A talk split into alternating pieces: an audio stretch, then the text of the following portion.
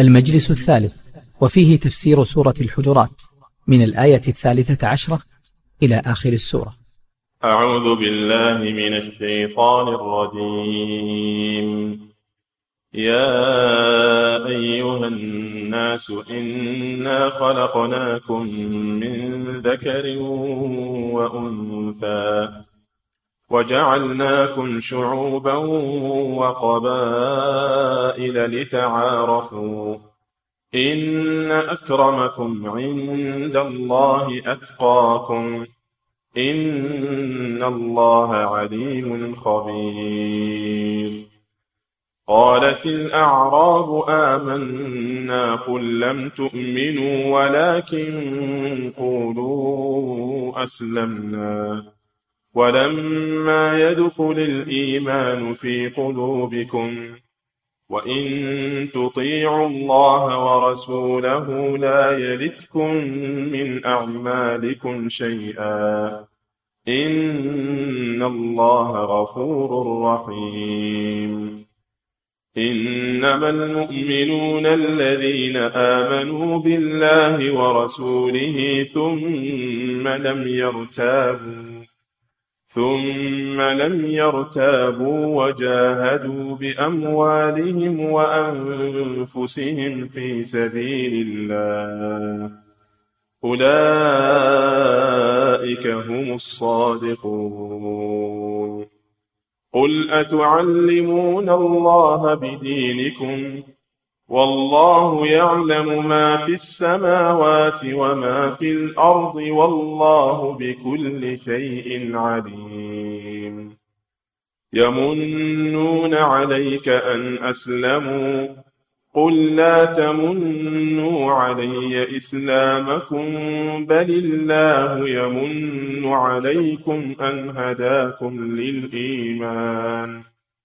بل الله يمن عليكم أن هداكم للإيمان إن كنتم صادقين إن الله يعلم غيب السماوات والأرض والله بصير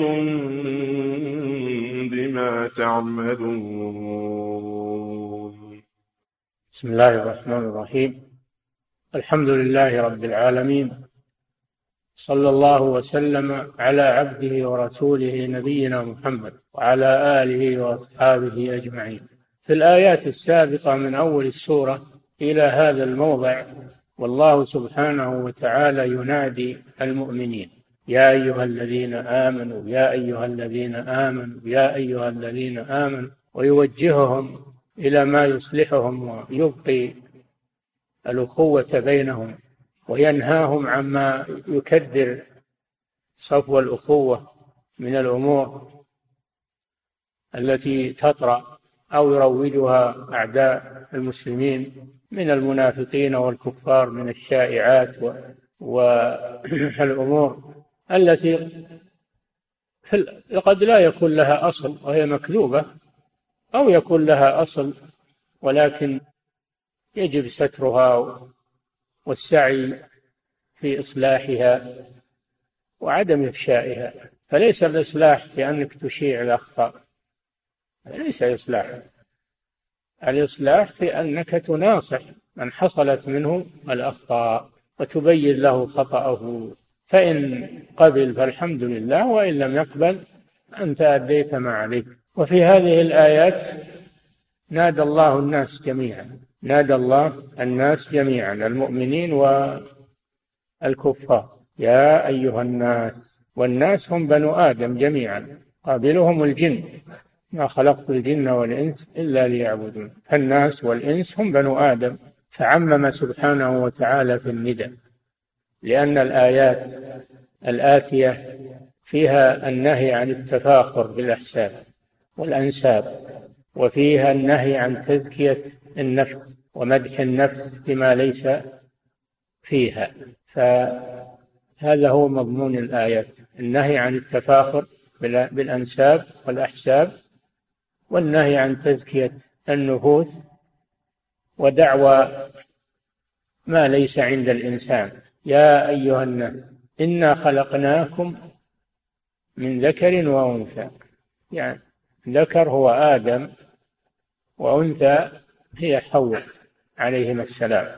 هذه بداية الناس من ذكر وأنثى.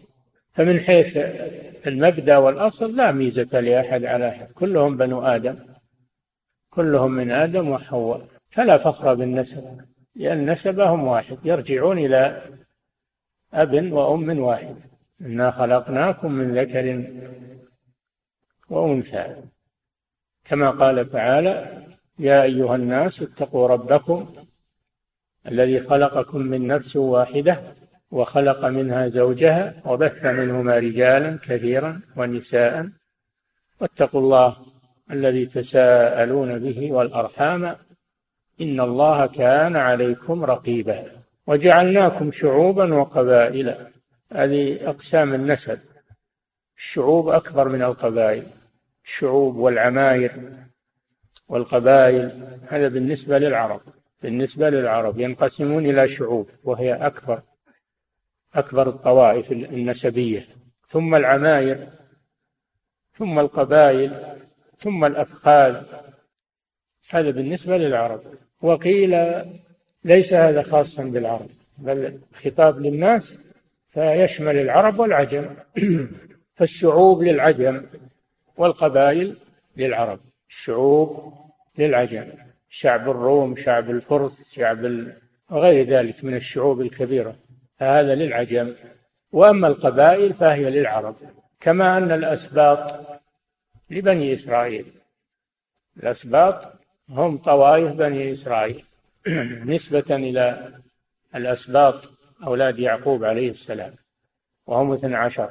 فالله قطع بني إسرائيل اثنتي عشرة أسباطا أمما فإذا الشعوب للعجم والقبائل للعرب والأسباط لبني إسرائيل. إيش الغرض من تقسيم الناس إلى شعوب وقبائل؟ ليس الغرض التفاخر الغرض لتعارفوا فقط. فالمقصود من معرفة الأنساب هو التعارف بأن تعرف أنك من قبيلة كذا ومن أسرة كذا من أجل التواصل ومن أجل التوارث وغير ذلك من المصالح فهذا هو المقصود. لتعارفوا. أما لأجل أن يفخر بعضكم على بعض فلا. أنتم سواء في الأصل. لتعارفوا. فهذا فيه دليل على أن معرفة الأنساب أمر محمود. إذا كان القصد منه التعارف فإنه محمود. وجاء فيه حديث تعلموا من الأنساب ما تصلون به أرحامكم. فإذا كان المقصود من معرفة الأنساب والقبائل هو التعارف فقط فلا بأس. وأما إن كان المقصود منه التفاخر فهذا لا يجوز. الفخر ليس بالنسب فخر بالتقوى.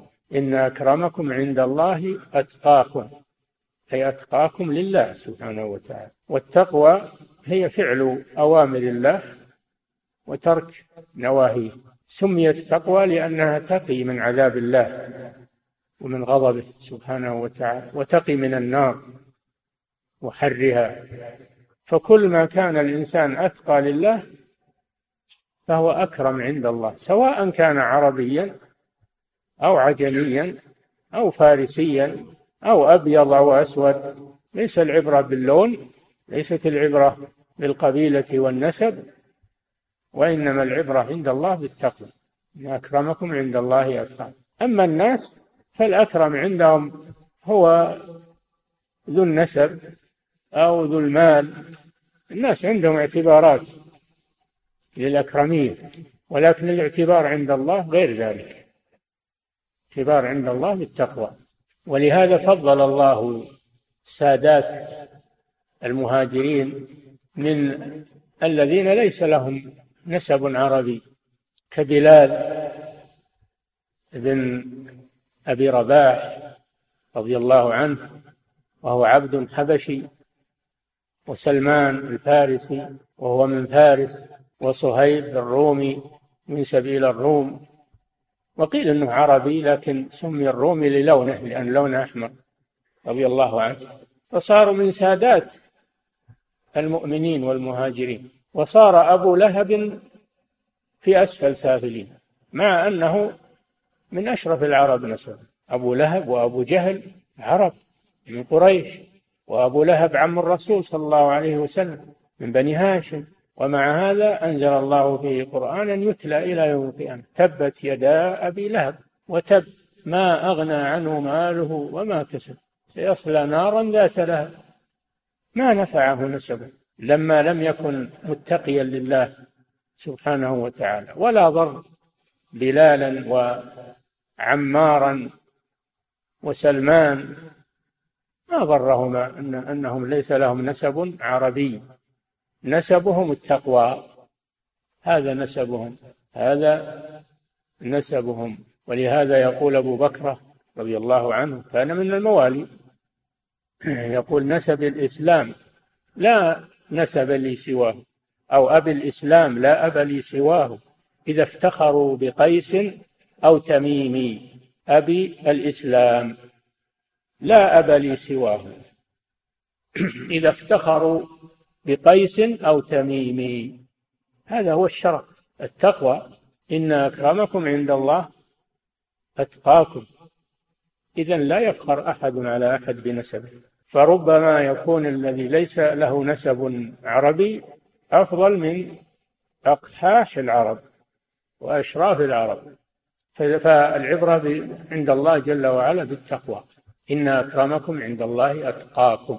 ثم هل التقوى بالدعوة الإنسان يدعي أنه تقي وأنه مؤمن ويتظاهر بذلك؟ لا هذا ما يكفي. إن الله عليم خبير يعلم التقوى سبحانه ويعلم ما في القلوب. حتى ولو تظاهر الإنسان بالدين وتظاهر بالتقوى وتظاهر بالورع والزهد ما دام أنه ليس في قلبه ما يصدق ذلك فإن الله يعلم ما في قلبه ولن ينفعه التظاهر.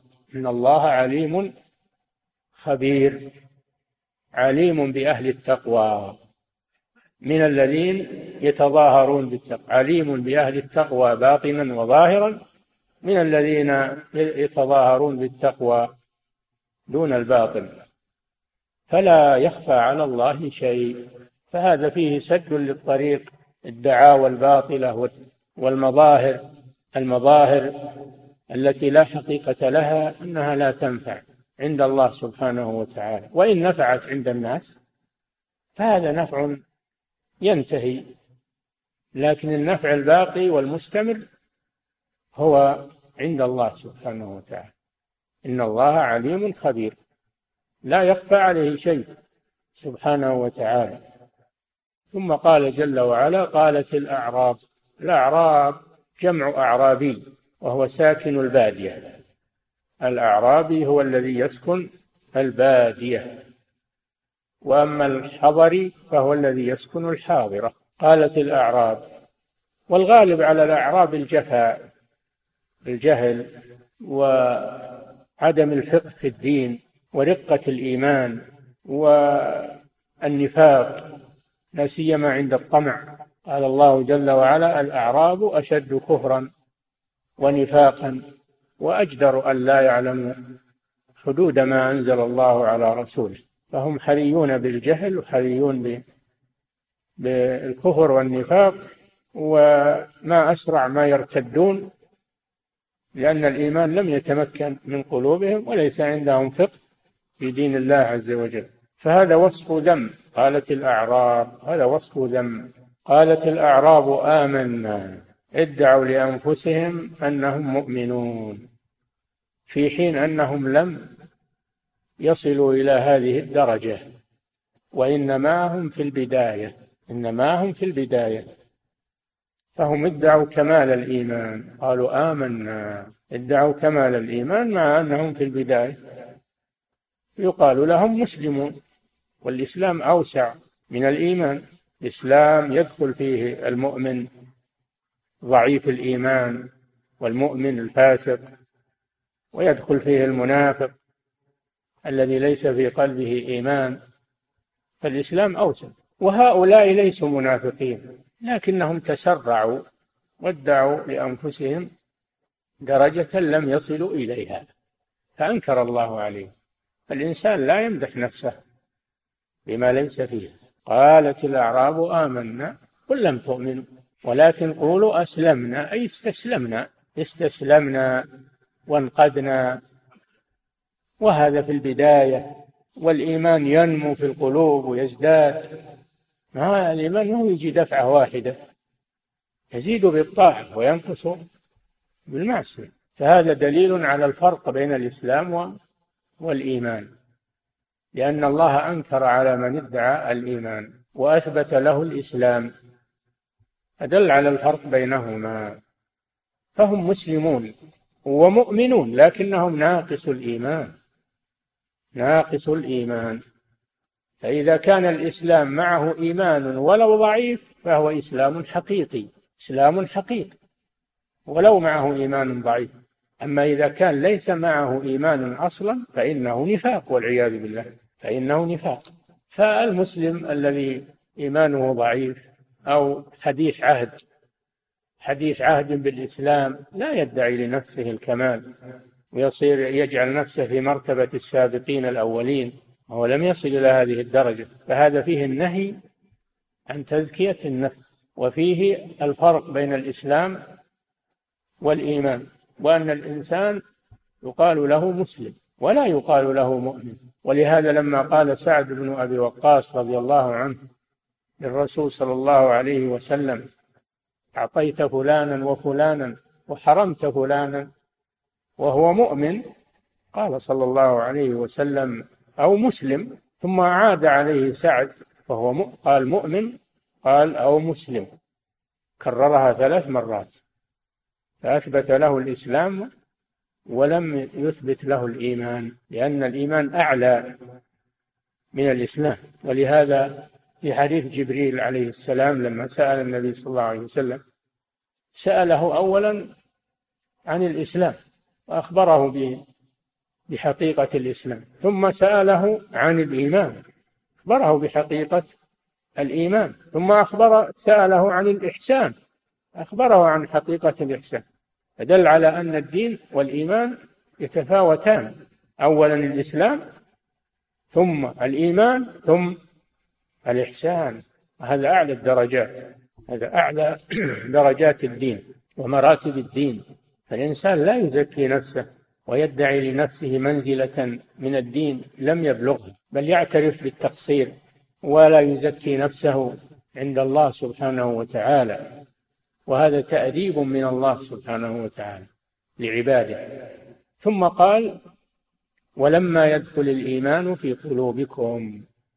يعني لا تقولوا آمنا والإيمان لم يدخل في قلوبكم فتدعوا شيئا لم تصلوا إليه تتسرعون. وكلمة لما فيها رجاء فيها رجاء أنهم سيدخل الإيمان في قلوبهم. سيدخل الإيمان في قلوبهم مستقبلا. فهذا فيه بشارة لهم وبعد أن نهاهم عن ادعاء ليس لهم. لم يقنطهم سبحانه وتعالى بل قال ولما يدخل الإيمان في قلوبكم. يعني وسيدخل وسيدخل الإيمان فيها. وقد حصل ما وعد الله جل وعلا.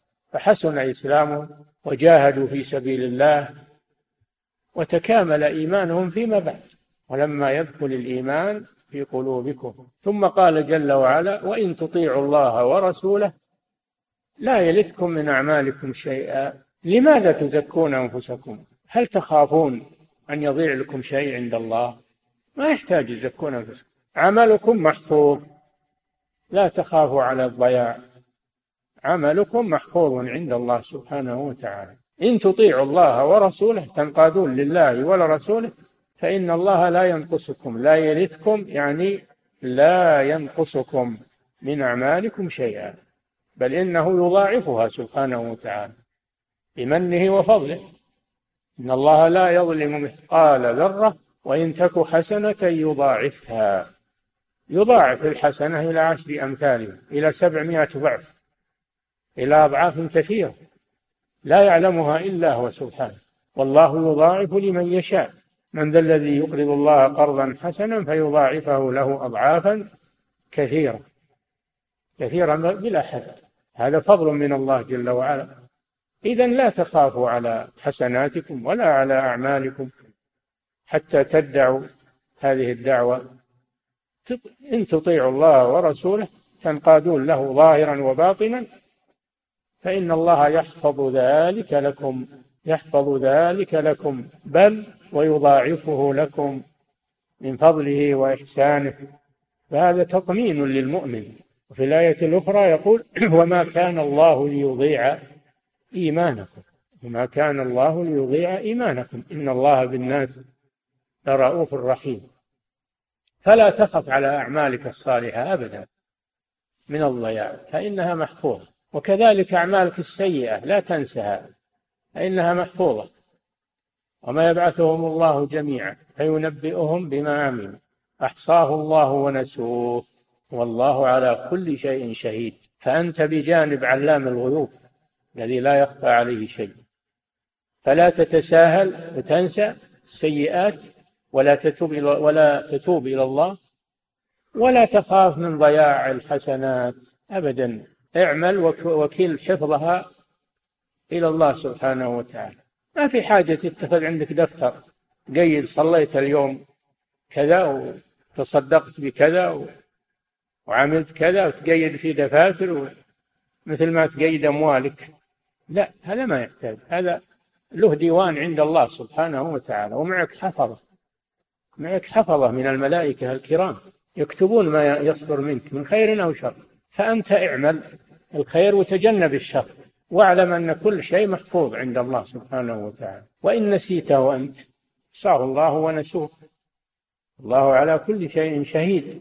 وإن تطيعوا الله ورسوله لا يلدكم يعني لا ينقصكم من أعمالكم شيئا. إذا لا داعي إلى قولكم آمنا. هل هو داعي أنك تقول آمنت أسلمت صليت تصدقت جاهدت؟ لا تقول هذا أبدا.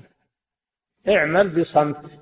وكل ما تخفي أعمالك فهو أفضل لأن الله لا يخفى عليه شيء.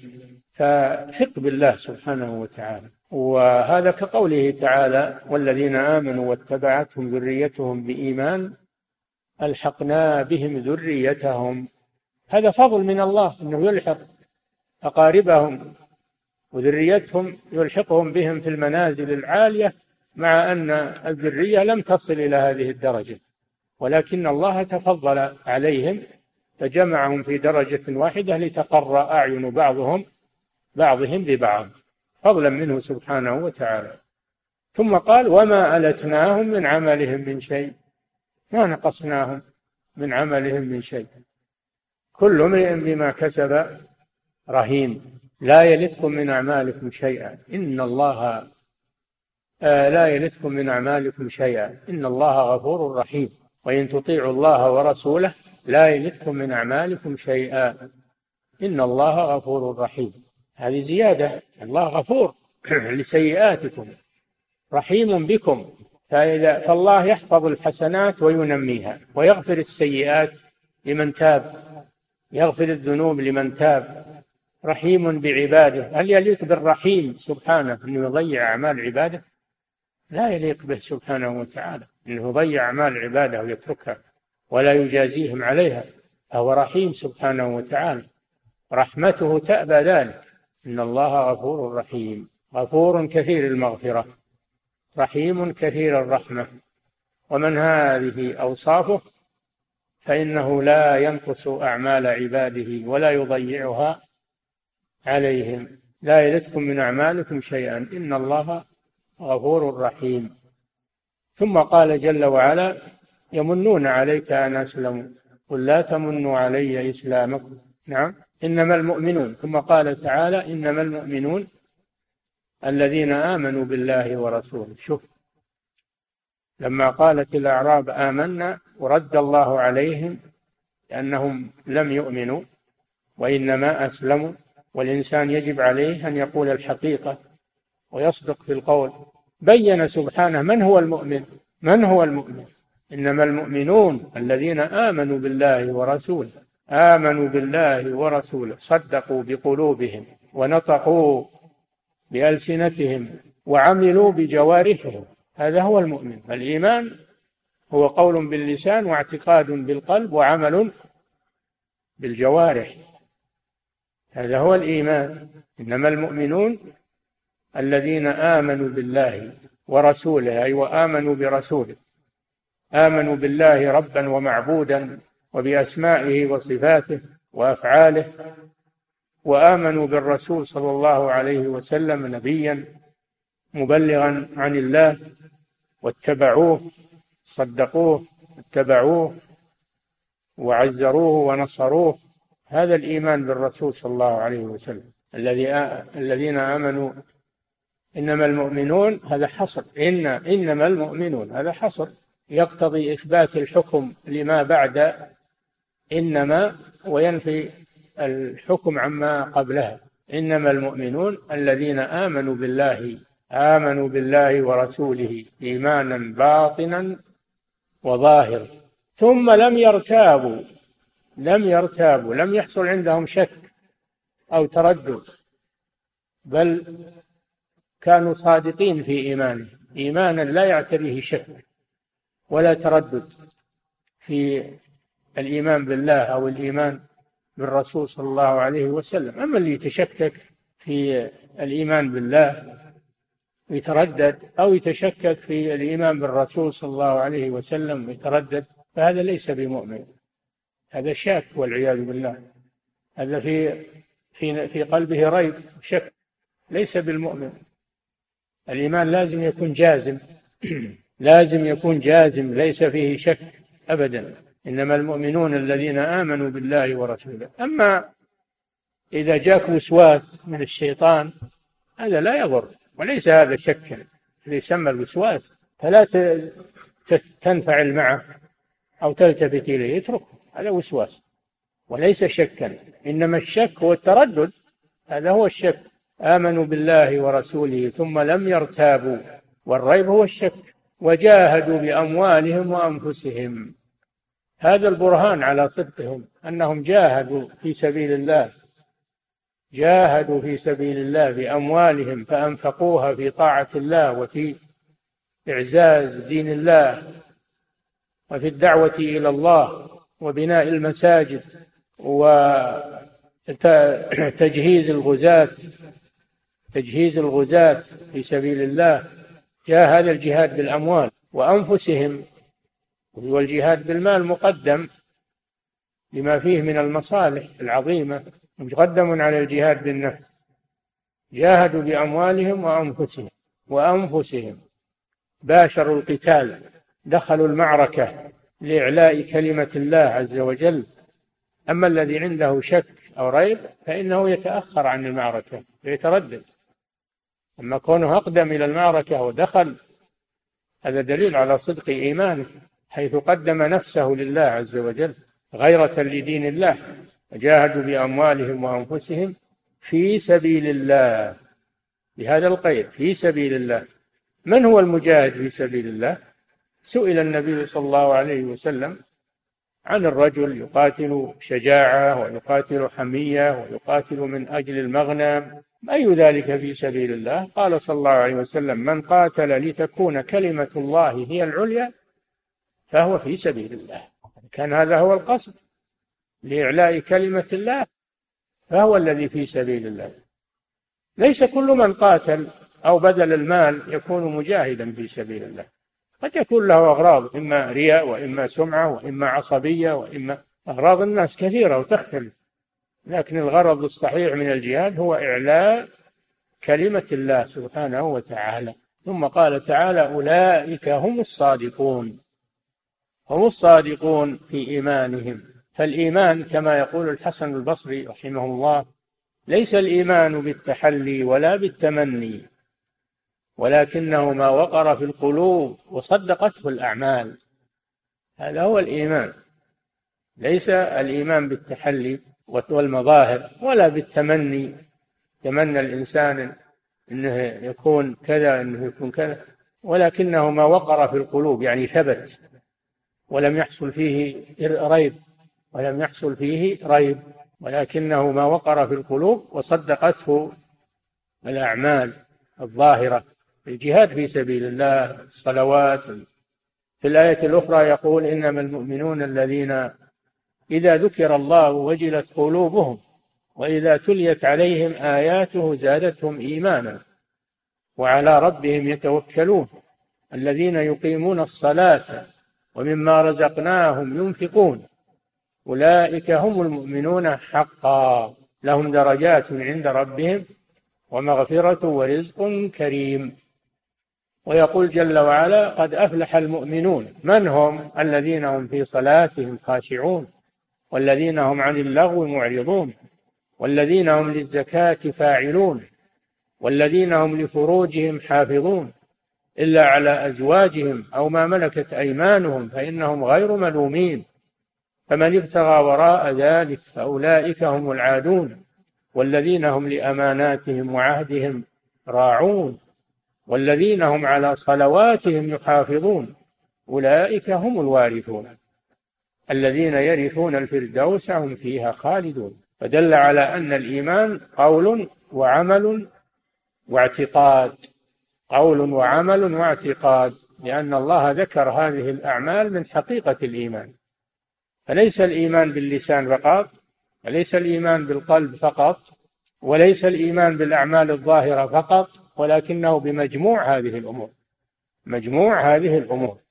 قول باللسان اعتقاد بالقلب وعمل بالجوارح. يزيد بالطاعة وينقص بالمعصية. زادتهم إيمانا يزيد بالطاعة. وعلى ربهم يتوكلون يفوضون أمورهم إليه. أولئك هم الصادقون. وفي الآية الأخرى أولئك هم المؤمنون حقا. هم المؤمنون حقا. ثم قال جل وعلا قل أتعلمون الله؟ ثم قال سبحانه وتعالى يمنون عليك أن أسلموا. قل لا تمنوا علي إسلامكم بل الله يمن عليكم أن هداكم للإيمان إن كنتم صادقين. قل أتعلمون الله بدينكم؟ والله يعلم ما في السماوات وما في الأرض والله بكل شيء عليم. يعني أن الأعراب لما قالوا آمنا كأنهم يعلمون الله ويخبرون الله يخبرون الله بدينهم. هل الله يخفى عليه شيء؟ يحتاج إلى من يخبره؟ هذا إنكار من الله جل وعلا. إنكار عليهم في قولهم آمنا إنكار عليهم في قولهم آمنا لا داعي إلى قولهم آمنا لأن الله يعلم إن كانوا مؤمنين أو غير مؤمنين. ما في حاجة. لا تعلمون الله بدينكم والله يعلم ما في السماوات وما في الأرض. محيط علمه بكل شيء ومنه إيمان المؤمن فإنه يعلمه سبحانه وتعالى. والله بكل شيء عليم بكل شيء لا يخفى عليه شيء لا من الإيمان ولا من الكفر ولا من الطاعة ولا من المعصية ولا غير ذلك ولا من الظاهر ولا من الباطن يعلم السر وأخفى يعلم السر وأخفى من السر. فلا حاجة إلى أنك تخبر الله. ومن ومن هذه الآية أخذ العلماء أنه لا يجوز النطق بالنية. لأن تقول نويت أن أصلي نويت أن أحج نويت أن أزكي نويت أن أن أتصدق هذا من تعليم الله عز وجل وهو منكر. اعمل العمل ولا تقل نويت لأن الله يعلم النيات والنية محلها القلب والتلفظ بها بدعة لأنه لم يرد عن النبي صلى الله عليه وسلم أنه يتلفظ بها عند الشروع في الأعمال. فهو, فهو بدعة. بدعة من ناحية أنه غير مشروع وإخبار لله عز وجل والله لا يحتاج إلى إلى إخبار. إنه يعلم بدون إخبارك ويعلم ما في قلبك ولو تظاهرت يعلم الصدق من الكذب. ثم قال يمنون عليك أن أسلموا. قيل إنها نزلت في أناس جاءوا إلى الرسول صلى الله عليه وسلم وقالوا نحن أسلمنا وآمنا بك والعرب قاتلوك. العرب قاتلوك ونحن لم نقاتلك. إنما آمنا وأسلمنا آمنا وأسلمنا. كأنهم يمنون على الرسول صلى الله عليه وسلم. الناس قاتلوك ونحن آمنا بك. هذا كأنه منا على الرسول صلى الله عليه وسلم. قال يمنون عليك أن أسلموا. يمنون عليك أيها الرسول أن أسلموا. ويقولون آمنا بك وكذبك الناس. وآمنا بك والناس قاتلوك. فهذا مما أنكره الله عز وجل. واعتبره تمننا على الرسول صلى الله عليه وسلم. يمنون عليك أن أسلم. قل لا تمنوا علي إسلامكم. الله سبحانه وتعالى غني عنكم. أسلمتم أو ما أسلمتم؟ إن أسلمتم فالمصلحة لكم وإن لم تسلموا فالمضرة عليكم. الله جل وعلا لا يتضرر لا تنفعه طاعة المطيع ولا تضره معصية العاصي وإنما هذا يرجع إلى الإنسان على العبد يرجع على العبد نفع الطاعة وضرر المعصية. والله إنما أمر بطاعته وطاعة رسوله رحمة بنا من أجل مصلحتنا لا من أجل مصلحته هو فإنه غني عنا. إن تكفروا فإن الله غني عنكم. إن تكفروا أنتم ومن في الأرض جميعا فإن الله غني حميد. يمنون عليك أن أسلم قل لا تمنوا علي إسلام. وهذا من التزكية أيضا تزكية النفوس. قل لا تمنوا علي إسلامكم بل الله يمن عليكم. المنة لله سبحانه وتعالى. فكون الإنسان يسلم ويؤمن ويعمل الخير هذا المنة لله وليست المنة للعبد على الله أو على الرسول صلى الله عليه وسلم. والمنان بعمله هذا عليه وعيد شديد. المنان بعمله المتكثر بعمله الذي يردد أنا فعلت كذا أنا قلت كذا. هذا منان منان بعمله. حتى على الخلق. أنت لا تمن على الله بأعمالك ولا تمن على الرسول صلى الله عليه وسلم باتباعك له. ولا تمن على الناس إذا أعطيتهم. إذا أعطيتهم أو علمتهم أو أحسنت إليهم لا تمن عليهم. فتبطل عملك يا أيها الذين يا أيها الذين ينفقون أموالهم في سبيل الله ثم لا يتبعون ما أنفقوا منا ولا أذى لهم أجرهم عند ربهم ولا خوف عليهم ولا هم يحزنون. قول معروف ومغفرة خير من صدقة يتبعها أذى والله غني حليم. يا أيها الذين آمنوا لا تبطلوا صدقاتكم بالمن والأذى فلا يتمنن الإنسان بعمله ولا بإحسانه إلى الناس ومعروفه على الناس لا يتمنن بهذا بل يعتبر هذا منة من الله سبحانه وتعالى ويشكر الله على ذلك لأنه هو الذي وفقه وهو الذي مكنه من هذا الشيء وهو الذي يجزيه عليه ويحصيه له. فالشكر لله سبحانه وتعالى. بل الله يمن عليكم أن هداكم للإيمان. ما فيه شيء أعظم من الهداية للإيمان. أكبر نعمة على العبد هدايته للإيمان. أكبر نعمة. أكبر من أي نعمة في الدنيا. لأن الهداية للإيمان يترتب عليها السعادة في الدنيا والآخرة. فمن رزق الإيمان جمع الله له الخير كله. ومن حرم الإيمان فاته الخير كله. ولو كان عنده الدنيا بحذافيرها ما دام إنه غير مؤمن فهو خاسر. خاسر. والدنيا هذه ابتلاء وامتحان. ربما تكون وبالا عليه وغرورا والعياذ بالله. بل الله يمن عليكم أن هداكم للإيمان. إن كنتم صادقين. إن كنتم صادقين في دعواكم الإيمان فالمنة فيه لله عز وجل. وفي هذا إن الإنسان لا لا يزكي نفسه ويقول أنا صادق أنا مخلص لا لا يزكي نفسه لأن هذا من الاغترار بالنفس. الله جل وعلا يقول فلا تزكوا أنفسكم هو أعلم بمن اتقى هو أعلم بمن اتقى. ثم قال جل وعلا خاتما هذه السورة العظيمة قال سبحانه وتعالى إن الله يعلم غيب السماوات والأرض. يعلم ما غاب. الغيب ما غاب عن الأنظار ولم يره الناس والشهادة ما يشاهده الناس.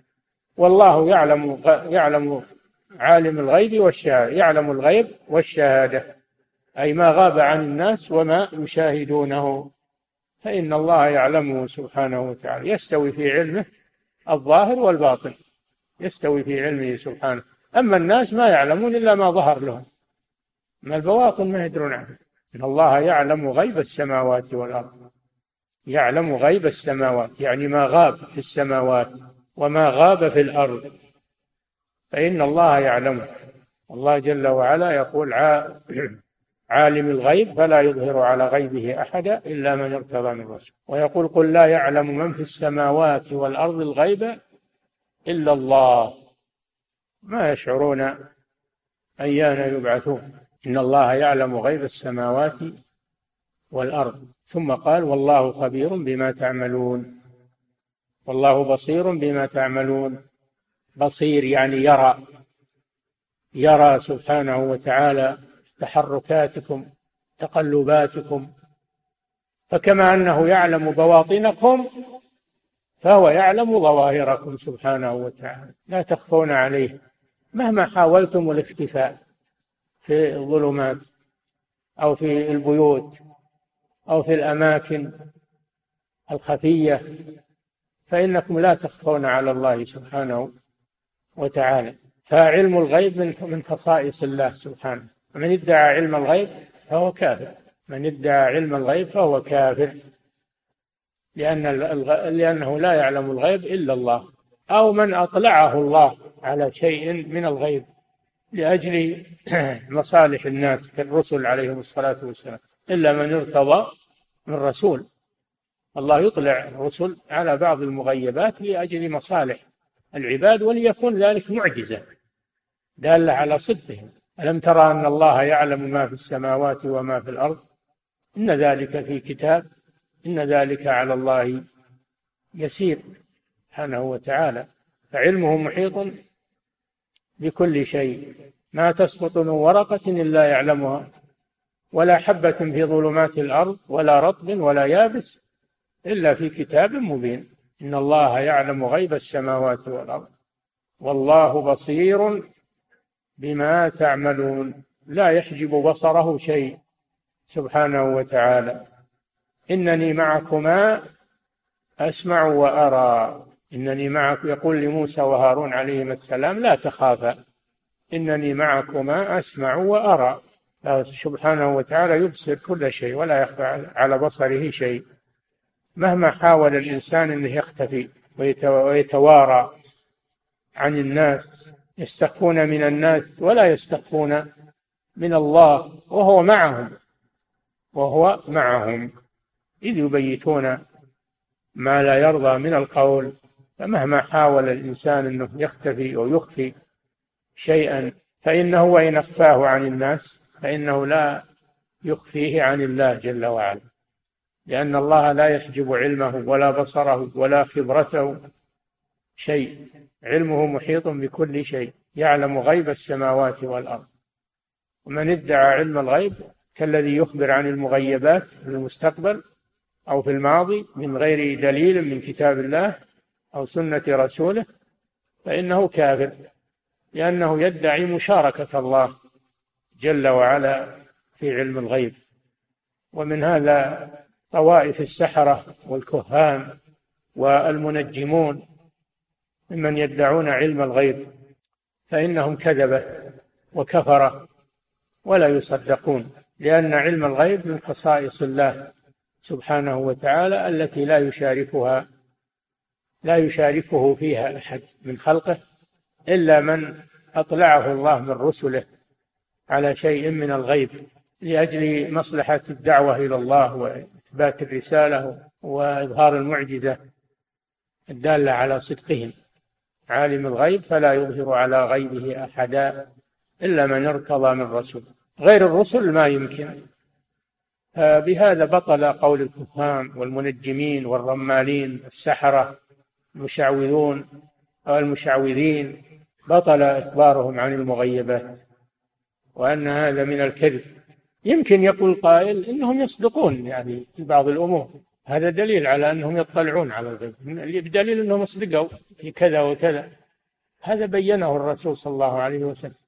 قوله إن الشياطين تسترق السمع تحاول استراق السمع فيسمعون الكلمة من السماء من الملائكة في السماء فيلقونها إلى إلى الكهان ثم الكاهن يكذب معها مئة كذبة فيصدق بكل كذبة بسبب الكلمة التي سمعت من السماء. فتنة من باب الفتنة.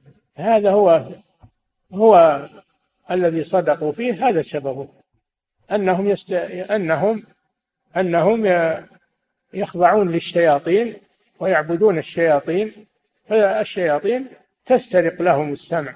إن تمكنت فيكذبون مع ما تسترقه الشياطين كذبا كثيرا. فيصدق بالكذب الكثير مئة كذبة. يصدق فيها بسبب كذبة و... بسبب صدق, صدق كلمة واحدة. كلمة واحدة سمعت من السماء. هذا من ناحية. الناحية الثانية أن الشياطين عالم خفي وعالم يطير في الهواء ويسرع في السير يطلع على ما لا يطلع عليه الناس. ما هو من الغيب لكن من الشيء البعيد عنا. الشيء البعيد عنا الشيطان والجن يصلون إليه قبل الإنس. ويخبرون الإنس عما حصل في مصر في القصيم في الجنوب في الشمال. يخبرون. لا ما هو هذا من علم الغيب. هذا شيء موجود لكن نحن لا نطلع عليه لبعدنا عنه. والجن تطلع عليه فتخبر به أولياءها من الإنس فيخبرون بذلك. وليس هذا من من علم الغيب هذا من الشيء الظاهر الذي نحن لا نصل إليه ووصلت إليه الجن. وإذا كفر الإنسان بربه وأطاع الجن خدموه بهذه الأمور. يحضرون له المسروق يحضرون يخبرون عن الضالة وأنه فيه لأنهم يطلعون عليها. هم يسيرون بسرعة ويطيرون ويمسحون الأرض التي حولهم ويشوفون الضالة وأنه فيه والمال المسروق يجدون في في المكان المخفي فيأخذونه ويأتون به. ويقولون هذه كرامات هذه كرامات الأولياء يقولون. وهي خوارق الشياطين هي كرامات الأولياء. هذه هذه هذه خوارق الشياطين والعياذ بالله وليست كرامات. وليس هؤلاء بأولياء لله وإنما هم أولياء للشيطان. قد ذكر الإمام شيخ الإسلام بن تيمية في كتابه الفرقان بين أولياء الرحمن وأولياء الشيطان ذكر أنواعا كثيرة من هذا النوع وبينها ووضحها حتى لا يغتر الناس بهذه الأمور بحكم أنها كرامات وأن هؤلاء أولياء وينفعون ويضرون أو ما أشبه ذلك. يجب على الإنسان أن يكون على بصيرة من هذا الأمر وعلى بينة في عقيدته ولا ينخدع بهؤلاء. هذا ونسأل الله سبحانه وتعالى أن يوفقكم أن يوفقنا وإياكم بصالح القول والعمل والعلم النافع والعمل الصالح. صلى الله وسلم على نبينا محمد وعلى آله وأصحابه أجمعين. صلى الله عليكم. سماحة الوالد يقول السائل قبل أن نجيب على الأسئلة نحب أن ننبه إلى أن الأسئلة يجب أن تكون في الدرس تكون في الدرس ونحن لا نجيب إلا على الأسئلة التي في الدرس. أما الأسئلة الخارجة عن الدرس نحن لا نجيب عليها. أولا لأنها تضيع الوقت وقد يتخلف كثير من الأسئلة المتعلقة بالدرس بسببها. ثانيا إن بعض الإخوان سامحهم الله يصير عندهم هوى على أحد أو بغض لأحد من طلبة العلم أو من العلماء فيسألونك عن سؤال أن تجيب عليه هم يركبونه على ذلك الشخص يركبونه على هذا الشخص وأنك تعنيه. يقولون قال فلان في فلان كذا وكذا. أنت ما طرى عليك ذكر فلان ولا فلان ولا علان. أنت تجيب على سؤال فقط. هم يركبونه يقولون هو قصده فلان قصده الطائفة الفلانية. ويدبلجون في الأشرطة. ويألفون كتب بأن فلان قال في فلان كذا وأجاب عن كذا. وقصدهم بهذا قصدهم بهذا الإفساد بين الناس والتحريش بين طلبة العلم وإيقاع العداوة بين طلبة العلم. فنحن نحذركم ونعيذكم بالله من هذه الخصلة. أن, أن, أن, أن لا تغتروا بها أو تنطلي عليكم. احذروا منها. غاية الحذر. نعم. صلى الله عليكم سماحة الوالد. يقول السائل في قول الله جل وعلا إنما المؤمنون الذين آمنوا بالله ورسوله ثم لم يرتابوا. يقول هل في قوله تعالى ثم لم يرتابوا؟ هل يدل على أن من ارتاب وشك ينزل إلى منزلة الإسلام أم أنه بمجرد الشك يكفر يخرج من الإسلام؟ الشك يتفاوت. قد يخرج من الإسلام وقد ينقص. ينقص آه، إسلامه وإيمانه. الشك يتفاوت. نعم. أقول إن الشك يتفاوت فإذا كان الشك في أمر ثابت إذا كان الشك في أمر ثابت عن الله ورسوله فهذا كفر. أما إذا كان الشك في أمر محتمل في أمر محتمل فهذا إن تبين رجحان أحد الطرفين فلا يجوز للإنسان أنه يشك بل يأخذ بالراجح. أما إذا لم يتبين رجحان أحد الطرفين وبقي مترددا فلا حرج عليه في ذلك حتى يتبين له يتبين له الرجح الراجح من من الاجتهادات والأقوال. نعم. صلى الله عليكم سماحة الوالد. يقول السائل كيف الجمع بين قول النبي صلى الله عليه وسلم أنا النبي لا كذب أنا ابن عبد المطلب وبين نهيه عليه الصلاة والسلام عن التفاخر بالقبيلة والأنساب. هذا ما هو من من التفاخر أن النبي لا كذب هذا من إظهار الحق. وهذا قاله لما في في غزوة آه، حنين لما تراجع المسلمون بسبب ما حصل عليهم من الضيق قال صلى الله عليه وسلم أنا النبي لا كذب من أجل أن أن يجتمع المسلمون وأن يعودوا إلى القتال. وقد حصل هذا. حصل هذا والتفوا على الرسول صلى الله عليه وسلم وصمدوا وقاتلوا حتى نصرهم الله سبحانه وتعالى نعم صلى الله عليكم سماحة الوالد يقول السائل هل الرجل إذا قدم على الزواج وبحث عن امرأة قبلية وعدل عن غيرها فهل يكون آثما بذلك؟ هل إيش؟ يقول أحسن الله إليكم إذا قدم الرجل على الزواج وبحث عن امرأة قبلية وعدل عن غيرها فهل يكون آثما بذلك؟ ليس آثما بذلك يخت... يأخذ ما ي... ما يلائمه يأخذ ما يلائمه. ما في مانع أنه يختار النسيبة طيبة ما في مانع. نعم. صلى الله عليكم سماحة الوالد. يقول السائل يذكر المؤلفون في سيرة النبي صلى الله عليه وسلم نسبه عليه الصلاة والسلام. فهل لهذا فائدة؟ نعم. معرفة النبي صلى الله عليه وسلم. هذا لأجل معرفة النبي بنسبه الشريف. فهذا هذا طيب. وما عمله المؤرخون والنسابون من هذا هذا شيء طيب. الله جل وعلا يقول أم لم يعرفوا رسولهم فهم له منكرون؟ فهذا فيه معرفة النبي صلى الله عليه وسلم. ولذلك تجدون الإمام الشيخ محمد بن عبد الوهاب رحمه الله في ثلاثة الأصول ذكر نسب النبي صلى الله عليه وسلم مختصر. ذكره مختصرا لأن هذا من معرفة النبي وعنده الأصول ثلاثة معرفة الله ومعرفة نبيه ومعرفة دين الإسلام بالأدلة. لما جاء على معرفة النبي صلى الله عليه وسلم ذكر نسبه وبلده التي ولد فيها والتي هاجر إليها. هذا من باب معرفة النبي صلى الله عليه وسلم. نعم. صلى الله عليكم سماحة الوالد. يقول السائل لدي اهتمام بالأنساب فهل إذا قلت أن هذا البطن أو هذه العائلة ليست من هذه القبيلة وإنما من, وإنما من قبيلة كذا. أو هذا البطن ليس بطن أصلي. إذا كنت متأكدا من ذلك فهل يكون هذا من الطعن في الأنساب؟ المنهي عنه. هذا يجر عليك ضرر من الناس. إذا قلت أن ذولا ما هم من القبيلة ذولا يقومون عليك وربما يقتلونك. فكما يقال الناس مؤتمنون على أنسابهم. اتركهم.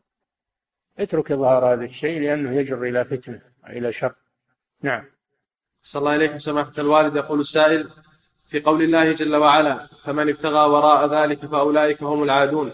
يقول هل يدخل فيها الاستمناء باليد؟ نعم. الفروج تحفظ عن الاستمتاع المحرم وتحصر يحصر الاستمتاع بالزوجة أو بملك اليمين. ومن ابتغى وراء ذلك يدخل فيه العادة السرية لأنها من غير الزوجة ومن غير ملك اليمين. نعم. صلى الله عليكم سماحة الوالد. يقول السائل هل الإخبار بالنية بدعة؟ كأن يقول وهو في وسط جماعة أنا ذاهب لأصلي أو لأتوضأ. إذا كانوا ما يدرون وأنت بتروح تقول لهم أنا بروح أصلي ما يخاف. أما إذا كانوا يدرون وأنت بتروح تخبرهم بهذا من باب المدح لنفسك فلا يجوز. نعم.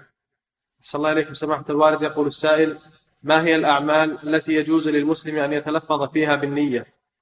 ما فيها أعمال يتلفظ فيها بالنية. إنما ورد في الإحرام أنه يقول نويت يقول ما يقول نويت؟ يقول أريد الإحرام بالحج أريد الإحرام بالعمرة. فهذا إخبار عن المنوي لا عن النية.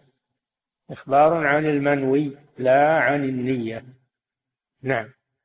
صلى الله عليكم سماحة الوالد. يقول السائل هل الدعوة والذهاب إلى بلاد الكفار وبلاد المسلمين ونشر السنة هل هذا من الجهاد في سبيل الله؟ نعم نوع من الجهاد. وهذا هذا سابق للجهاد. الدعوة إلى الله تسبق الجهاد. الدعوة إلى الله أولا ثم الجهاد. لا شك أن هذا من أفضل أنواع الجهاد. نعم. صلى الله عليكم سماحة الوالد. يقول السائل في قول النبي صلى الله عليه وسلم اقرأوا القرآن ولا تغلوا فيه ولا تجفوا عنه. يقول ما معنى هذا الحديث؟ معناه واضح. لا تغلوا لا تغلوا فيه يعني تزيدوا في عن الحد المشروع في قراءة القرآن بنوعية التلاوة بالتمطيط والمدود الزائدة والغنة الزائدة هذا من الغلو في التجويد. تجويد إنما يؤخذ باعتدال. يؤخذ باعتدال. لا يخرج به عن المألوف بالزيادة في عن عن ما قرره علماء التجويد. هذا معنى الغلو في التلاوة الغلو في التجويد. الغلو في التجويد. أو الغلو في فهم القرآن. هذا أشد مثل فهم الخوارج. غلوا في الفهم فحملوا الآيات على غير محملها واستباحوا دماء المسلمين وأخذوا الآيات المشتبهة ولم يردوها إلى الآيات المحكمة ولم يرجعوا إلى الراسخين في العلم في تفسيرها. فهذا من الغلو في فهم القرآن بحيث أنه ما يمشي على الطريقة الصحيحة. لفهم القرآن وتفسيره. نعم. والجافي عنه هو الهاجر له الذي لا لا يتلوه ولا يقرأه. أو يقرأه باللسان ولا يعمل به. أو يقرأه باللسان ويعمل به لكن لا يتدبره ولا يتفقه في معانيه. هذا هجران. الهجر للقرآن أنواع. منها هجر التلاوة ولذلك قالوا ينبغي أنه ما يمر عليه شهر إلا وقد ختم القرآن. على الأقل كل يوم جزء. هذا على الأقل. ومنها هجر هجر العمل بالقرآن. يقرأ القرآن ويجيده ويرتله لكن ما يعمله. هذا هجر للقرآن هجر للعمل. ومنها هجر التدبر. يقرأ القرآن ويعمل ويجتهد في العبادة لكن ما يتدبر القرآن ويتفهم معانيه ويرجع إلى تفسيره وإلى أهل العلم. هذا هجر للتدبر. ومنها هجر الحكم بالقرآن. يعني يحكم بغير القرآن يحكم بالقوانين والأنظمة البشرية. فالقرآن مهجور محطوط برفوف ولا يعمل به ولا يحكم في النزاع بين الناس وفي المقالات وفي المذاهب. ما يحكم القرآن. هذا هجر. هجر للحكم بالقرآن. والقرآن أنزله الله ليحكم بين الناس فيما اختلفوا فيه. يحكم بين الناس فيما اختلفوا فيه. وكونه لا يحكم في الخلافات ولا في النزاعات ولا في الخصومات هذا من هجر القرآن. نعم. صلى الله عليكم سماحة الوالد يقول السائل كيف الجمع بين أنه لا يعلم الغيب إلا الله إلا الله جل وعلا؟ وبين ما ورد في الحديث أنه يسمعها مسترق السمع. نعم. وبين ما ورد في الحديث يسمعها مسترق السمع فربما أدركه الشهاب قبل أن ما يتعارض هذا مع لا يعلم الغيب إلا الله. هذه مسروقة كلمة مسروقة سامعها هو. ما عرفها بدون هذه عرفها بالسماع الذي سمعه. ما علمها بدون بدون سماع حتى يقال إنه يعلم الغيب. هذا يسمع شيء محسوس يسمعه. مثل ما تسمع صوت فلان وفلان. نعم. صلى الله عليكم سماحة الوالد. يقول السائل ما الحكمة من إظهار الغيب للرسل؟ وهل للأولياء أن يظهرهم الله جل وعلا على بعض من الغيب كما يظهره للرسل؟ يطلع الله رسله على شيء من الغيب لأجل المعجزة والبرهان على نبوته أو لمصلحة الدعوة إلى الله عز وجل تأييد للرسول صلى الله عليه وسلم. أما غير الرسول فلا أحد يطلعه الله. الله حصر هذا. عالم الغيب فلا يظهر على غيبه أحدا إلا من ارتضى من رسول. هذا حصر. فلا يطلع الأولياء على الغيب. نعم. إنما قد يكون عند بعض عباد الله وأولياء الله فراسة. هذه فراسة ما هي بادعاء علم الغيب. هذه فراسة يتفرسونها في الناس. نعم. صلى الله عليكم سماحة الوالد. يقول السائل بعض مفسري الأحلام يقول في تأويل الرؤى سيحصل في عام كذا كذا وكذا. وقد يحددونه باليوم أو السنة. فهل هذا من ادعاء الغيب الذي يكفر به من ادعاه؟ بلا شك. تأويل الرؤيا مظنون. ما هو ما, ما هو قطعي. تأويل الرؤيا ظني وليس قطعيا. فاللي يقول إنه سيحصل يوم كذا وفي مكان كذا. هذا معناه إنه يقطع بحصول التأويل. هذا هذا باطل. التأويل ظني. و وتوقع فقط وتفرس فقط ما هو قطعي. قد يحصل وقد لا يحصل. ولهذا قال يوسف قال للذي ظن أنه ناج منهما اذكرني عند ربك. ظن. لأنه لما فسر له الرؤيا دل على أن أن تفسير الرؤيا ظنية ما هي ما هي بيقينية. نعم. صلى الله عليكم سماحة الوالد. يقول السائل هناك رجل ممن يكتب في التقويم السنوي الهجري. وقد كتب في تقويمه أن يوم الأربعاء القادم سيحصل كسوف للشمس. فهل يعد هذا من ادعاء علم الغيب؟ لا هذا ما هو من ادعاء علم الغيب هذا من علم الحساب. يعرفون سير الشمس وسير القمر إذا اجتمعا وإذا افترقا متى يحصل الاجتماع. فتكسف الشمس متى يحصل الافتراق فيكسف القمر. هذا يدرك بالحساب درجات الفلك ما هم من علم الغيب. نعم. صلى الله عليكم. سماحة لكن لكن الإخبار عنه في الجرائد والإخبار عنه هذا من التنطع. كان العلماء يعرفون هذا وهم أحذق من هؤلاء. ما كانوا يخبرون الناس بهذه الأمور. أما الإخبار عنه هذا من التنطع. نعم. ومن التشويش على الجهال. يقولون هذول يعلمون الغيب. نعم. صلى الله عليكم. سماحة الوالد يقول السائل هل هناك فرق بين الساحر والكاهن؟ كاهن الكاهن اللي يدعي علم الغيب. أما الساحر فهو الذي يعمل السحر يعمل السحر بتعليم الشيطان له بأن يقتل أو يمرض أو يؤثر على العقل والفكر. هذا الفرق بينهم. نعم. صلى الله عليكم. سماحة الوالد يقول السائل هل الصغائر تنقص الإيمان أم أن هذا خاص بالكبائر؟ تنقص الإيمان تنقيص آه، ما هو تنقيص الواجب؟ تنقيص الأفضل. نعم.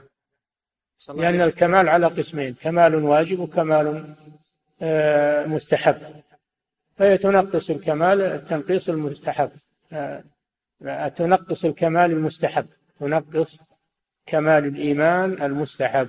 أما الكبائر فهي تنقص الإيمان تنقيص الواجب. نعم.